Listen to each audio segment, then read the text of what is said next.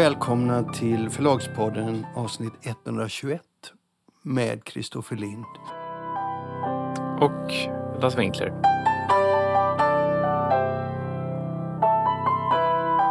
Vi ska börja med en, eh, tycker jag, väldigt spännande punkt. Den handlar om AI, artificiell intelligens och produktion av ljudböcker med hjälp av AI. Och det var, vi läste om det i en artikel i Eskilstuna-Kuriren om ett företag som heter Reeds, med Z som hade startat en ny strömningsplattform för ljud och som bygger på AI-teknik. Det intressanta var inte alla påståenden om plattformens styrkor och redan nådda eller möjliga framgångar så, eh, som var i, i, i media utan en djupdyk, för en djupdykning i deras app som jag i alla fall har gjort visar att ingen av det som stod i tidningen var intressant. Men kvaliteten på rösterna på inläsningen var jätteintressant. De hade 19 språkplattformar, eh, varav fem stycken olika varianter på engelska. Och jag kollade par engelska, den spanska och svenska plattformen. Och jag tyckte att det var jätteintressant. Och jag är lite, lite förbluffad jag faktiskt, för jag hade ingen aning om att det kunde låta så här bra.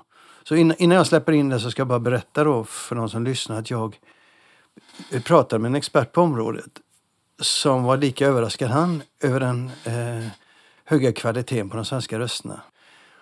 Och han berättade att, de runt om i världen, att det runt om i världen finns rätt många aktörer som arbetar på samma sak, med samma sak. Till exempel Audible som har hållit på i flera år som troligen, trodde han, har en lansering relativt snart. Och Storytel har ett liknande projekt. Storytel har ju redan en, en robot som heter Ivan, tror jag, som läser fackböcker i Ryssland. De liksom håller på att utveckla det där. Eh, och, alltså det är alla håller på att utveckla det här, så det är, mm. är inget... Eh, Inget hemligt, nej. Inget, inget hemligt, men, men jag vet inte exakt hur de ligger till i liksom, hur långt de har kommit och så med svensk röst. Ja, eh, alltså de flesta som jobbar med det här jobbar ju på en eh, handfull olika...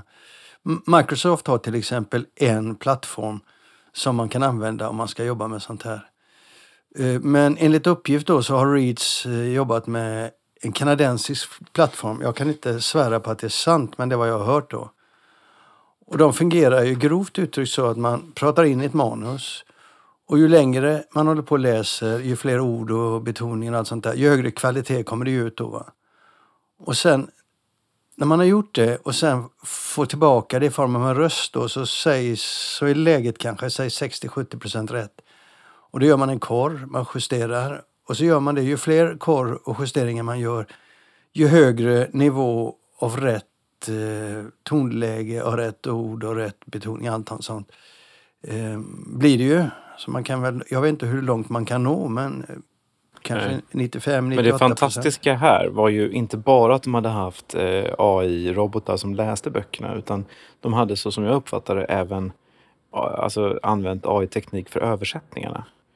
Och det var det som var deras... De menade på att de hade spelat in 3000 ljudböcker på en månad och de skulle kunna spela in 5 till 7000 i månaden. Ja, alltså det där är jag lite tveksam till att prata om därför att det är bara brags. Alltså de bara skryter där tycker jag. För att jag tittar ju på plattformen, där finns inga 3000. 3000 böcker? Nej, nej, nej. och det är inte böcker nej. utan det är väldigt korta, 4-5 minuter långa, max 15 minuter långa eh, ljudfiler. Va? Mm, Men, det är sant och det är, alltså, det är uteslutande fackböcker och det är, sån här, det är självhjälp och det är... Ja. ja. Nej, men, men som jag sa, det kan man ju skita i. Det intressanta här är ju, är ju den här frågan. Hur fort kan de översätta ett, ett, ett skrivet manus till en ljudfil som är på den nivån som de här är? Jag blev, blev du inte förvånad när du hörde ljudfilen?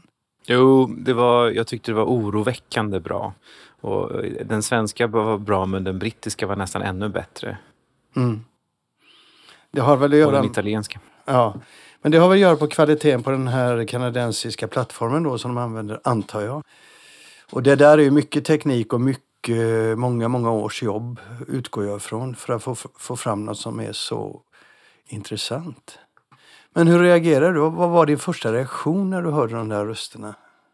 Nej, men alltså, jag vet ju att det här kommer att komma och jag är helt övertygad om att i framtiden så kommer vi använda robotar till att spela in Eh, kanske framförallt fackböcker, framförallt sådana böcker som inte annars skulle kommit till, alltså som för att det blir för dyrt.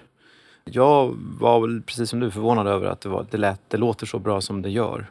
Och Det, redan, det, går, det går ju inte att jämföra med en, en riktig inläsare. Liksom. Det, står man mellan valet så väljer man ju en riktig inläsare alla dagar. Men, men det här var förvånansvärt bra. ja. Jag tror redan nu att, att eh, den kan användas i konkurrens dock. Med en sån här röst så får ju inte du alla de här felen som du får när de jobbar med mänskliga aktörer. Det, det blir ju så korvfel och sånt. Va? Det får du inte här om du har skött det ordentligt. Nej, du får ingen korvfel, men vad en robotinläsare saknar det är ju vad vi brukar kalla för läsförståelse. Att det blir Mm. liksom ingen rytm utan att det, det, fly, det flyter inte på naturligt. Man hör att det är liksom en robot. Och även om det låter väldigt bra så hör du lite grann och det, är liksom, det skaver lite grann när man lyssnar. Men, men eh, kan man få det bättre, kan man utveckla det här och göra det ännu lite bättre så är det ju, tycker jag, helt acceptabelt. Jag tycker det är helt acceptabelt idag redan om du tänker dig bibliotekens Daisy-böcker, om du tänker dig tidningsartiklar, om du tänker dig läromedel. Och jag skulle, även om jag inte vill idag, jag skulle kunna tänka mig att lyssna på en, en, en eh, fackbok eh, inom ett speciella genre, så, som låter så här. Men vad, hur tror du det här kommer att påverka branschen? Ja, jag, jag vågar knappt tänka på det. Men eh, det kommer bli mycket billigare att göra, producera ljudböcker och det kommer produceras ännu mer ljudböcker än vad det redan gör och det kommer öka konkurrensen. Eh, jag tror att det kommer, eh, eftersom det, sam, vi samtidigt håller på att liksom förbättra AV-tekniken för översättningar så tror jag att det kommer innebära att lokalt material, lokala författarskap kommer bli ännu viktigare. De flesta böcker kommer ändå fortsättningsvis på de kommersiella streamingtjänsterna att läsas av riktiga människor just för att de gör det bättre. Och just för att det är det som folk vill ha. Och eh, jag tror att man kommer använda det här väldigt mycket för mindre starka titlar och titlar som kanske inte framförallt skulle kommit ut som ljud. Jag tror, jag tror att den kommer få en eh, disruptiv eh, påverkan på branschen. Alltså det här kommer att bli ett enormt avtryck i branschen och det kommer att förändra så många saker som vi idag tar för givna. Jag, för jag kan också tänka mig att detta är en teknik när den väl är spridd och om den blir billig, vilket den kan bli, så är det ju ett sätt för, eh, för eh, nya aktörer att ta sig in på olika marknader i branschen. Typ som Reeds försöker göra. Och eh, om det görs på ett bra sätt och med bra innehåll så kan det ju bli otroligt intressant. Tycker jag. Att, Nej, men jag håller med dig. Samtidigt måste du ju fortfarande ha innehållet. Ja, du måste ha innehållet. Ja. Och det, du- har ju exempelvis, det har ju exempelvis inte Reads. Nej, men om man bortser från Reeds här utan bara tittar på just kvaliteten och möjligheterna. För det som var riktigt intressant här det var ju att lyssna på rösterna. Och det fick mig att inse att jädrar, det här har kommit långt. Mycket, mycket längre än jag hade en aning om. Så att, eh, och det blir intressant om till exempel Audible eller Storytel nu lanserar det här i Sverige. Men du säger att de har lanserat det redan i Ryssland. Det skulle vara väldigt intressant att veta lite mer om den lanseringen i Ryssland. Vad den får för effekter och så. Hur stor den är och så. För i min värld är det, är det där kan vända upp och ner på, på väldigt mycket. Mm. Ja, men visst kan det göra det. Och vi trodde ju när vi började läsa det här så Men det, det är ju samma, är alltså en lika stor revolution och, det, och den, den påverkar ju även eh, övrig utgivning, inte bara den digitala. Det är ju de här AI-översättningarna. För de håller också på att bli väldigt bra. Mm. Ja, då kommer det också att förändra situationen väldigt mycket. Och det finns ju då en hel del yrkesgrupper här som kan bli eh, överflödiga, som i all teknikutveckling. Men det får vi se, för det, vi vet ju ingenting. Det enda jag ser här det är att det här är en teknik som vi nu ska räkna med. Väldigt, väldigt tydligt. Oavsett vad vi tycker om den så ska vi räkna med att den kommer och den kommer snart. Är vi överens om det? Mm. Ja, du låter lite deppig. Är du det? Ehm, ja, jag är lite stressad av det här. Just för att jag håller med dig om att det kommer ha, få sådana enorma konsekvenser och jag funderar på hur man ska liksom parera dem. Det, det finns enorma möjligheter men det kommer ju också göra att konkurrenssituationen blir en helt annan och så vidare. Ja.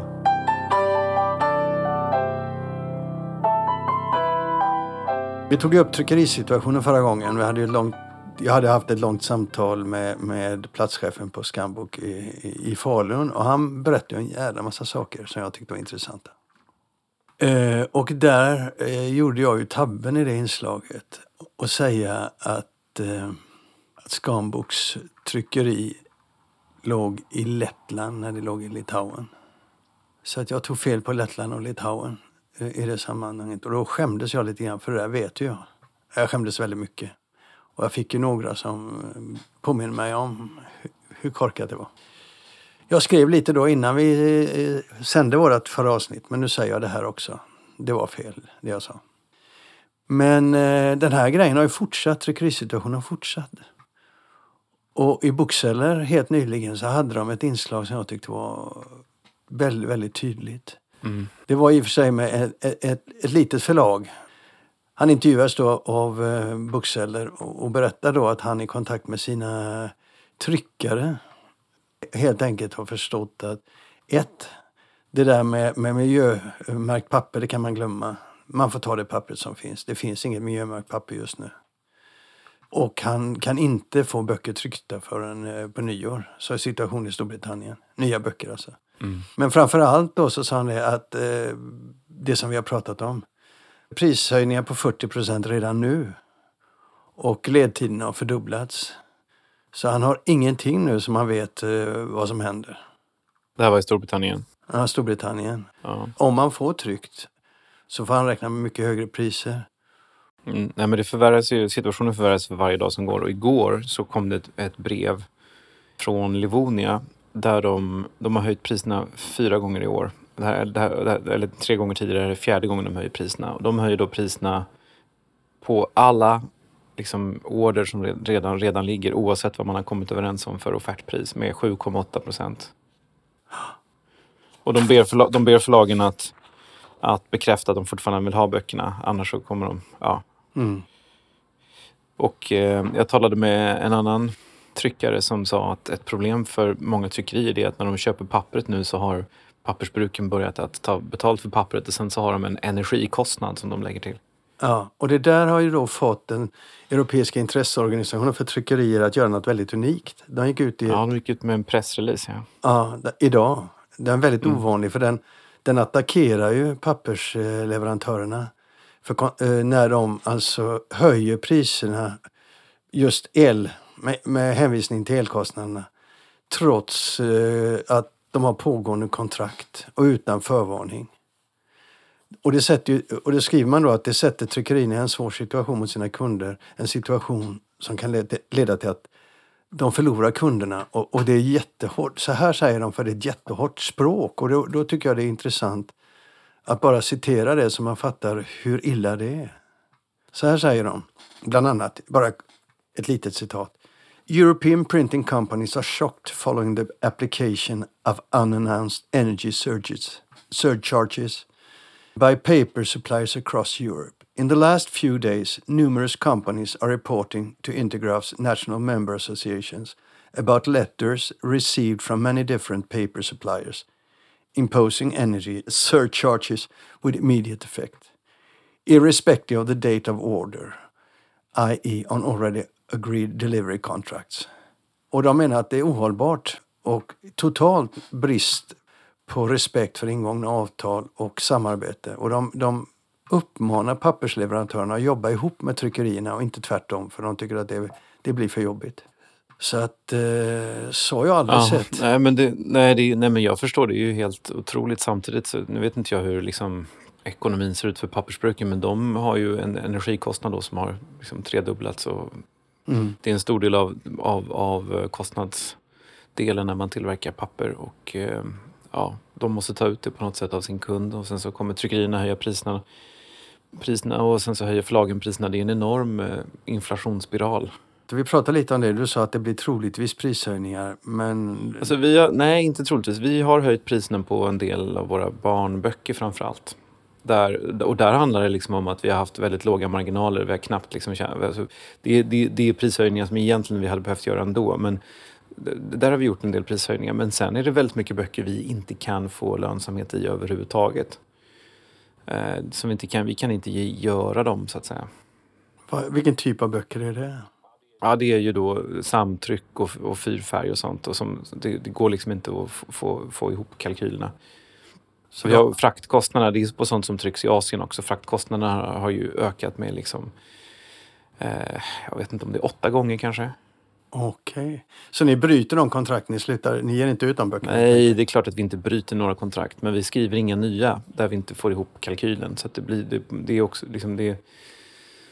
Ja. Men sen kommer det väl också bli höjningar på all annan, eh, alla andra böcker också? Eller?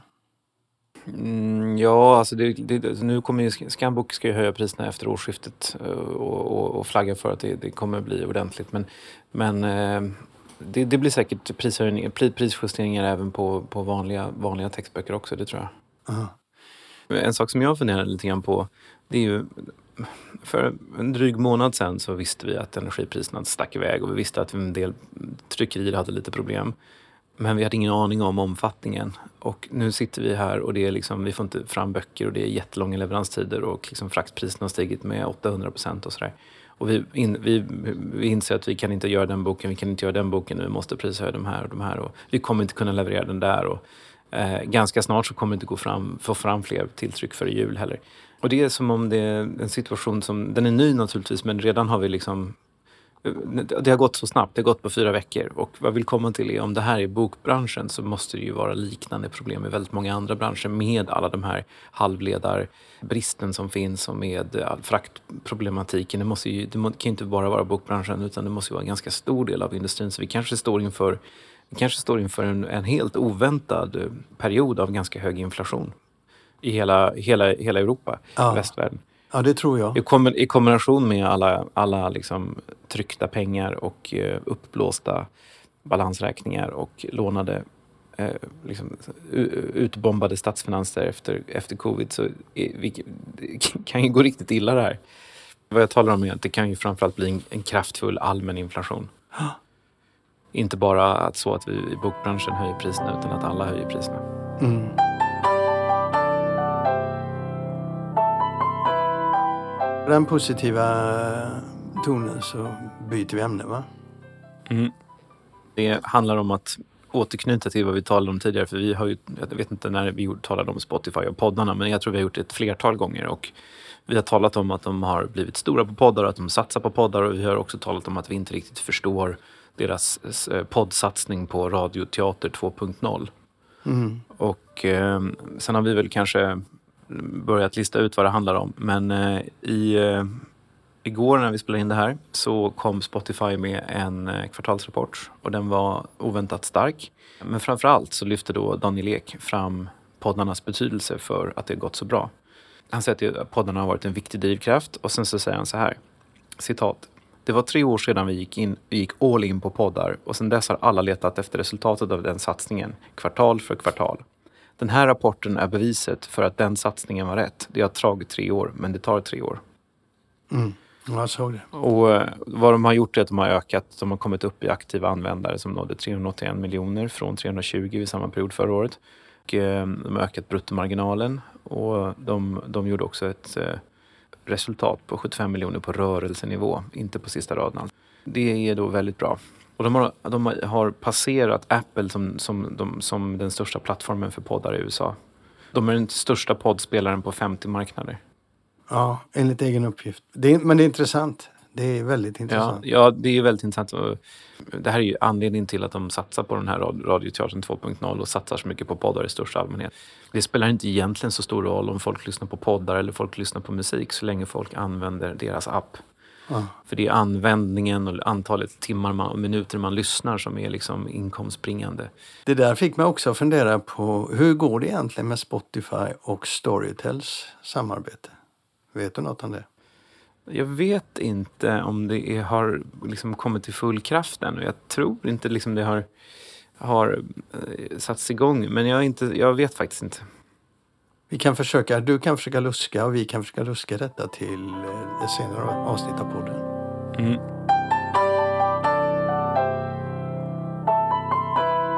Vi har en liten grej till som jag tycker vi ska ta. Och jag vet att du är sådär lagom förtjust så jag får dra den själv då.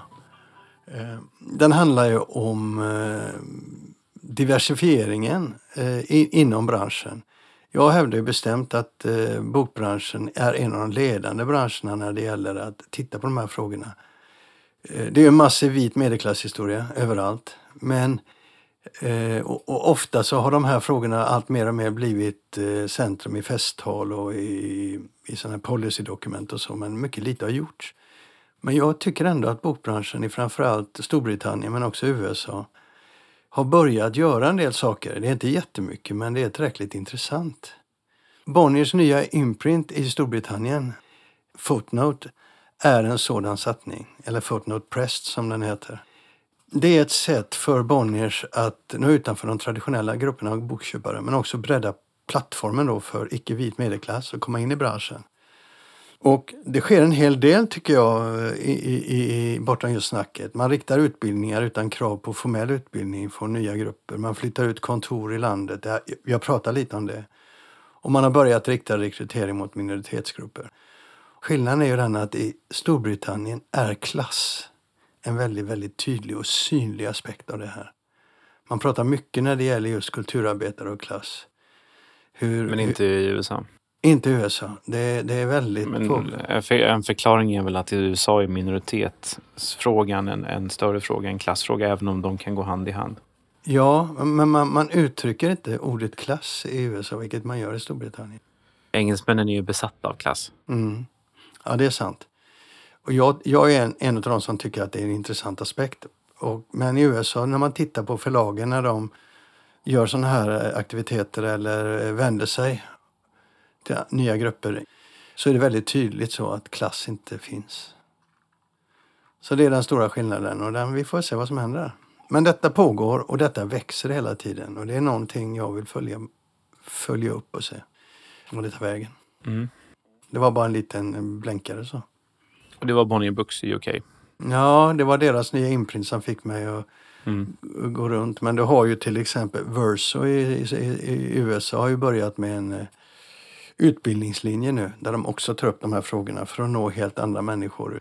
Men apropå klass som du tycker vi ska prata mer om så sa Investors VD i samband med något uttalande nyligen att de har gått ut med en enkät bland sina anställda där man ska redogöra för sin sociala bakgrund som en del i deras, deras strävan att, att arbeta med mångfaldsfrågor.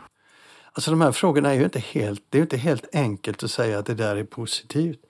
Nej, jag kan... tycker det är idiotiskt. Jag tycker att fråga folk vad de har för klass eller för kön eller för sexualitet eller för, för tillhör för etnicitet och sen utifrån det liksom fördela arbeten. Det liksom strider mot hela den grundläggande västerländska demokratiska idén om meritokrati. meritokrati. Det är inte så att eh, du ska inte få boken, du ska inte få jobbet för, på grund av vem du är, utan du ska få jobbet för att du är bäst. Jag håller med dig där, men till exempel så anser jag att det är, det är av godo att man försöker få in en annan sorts eh, människor med en annan sorts bakgrund inom förlags och eh, branschen och bokbranschen som helhet. När ett sånt företag som Investor går ut med en enkät bland anställda där de ska redogöra för sin sociala bakgrund så tycker jag att det har gått för långt. I synnerhet när vd lyfter fram det som ett, som, en, som ett av flera exempel på varför de är så ESG-anpassade.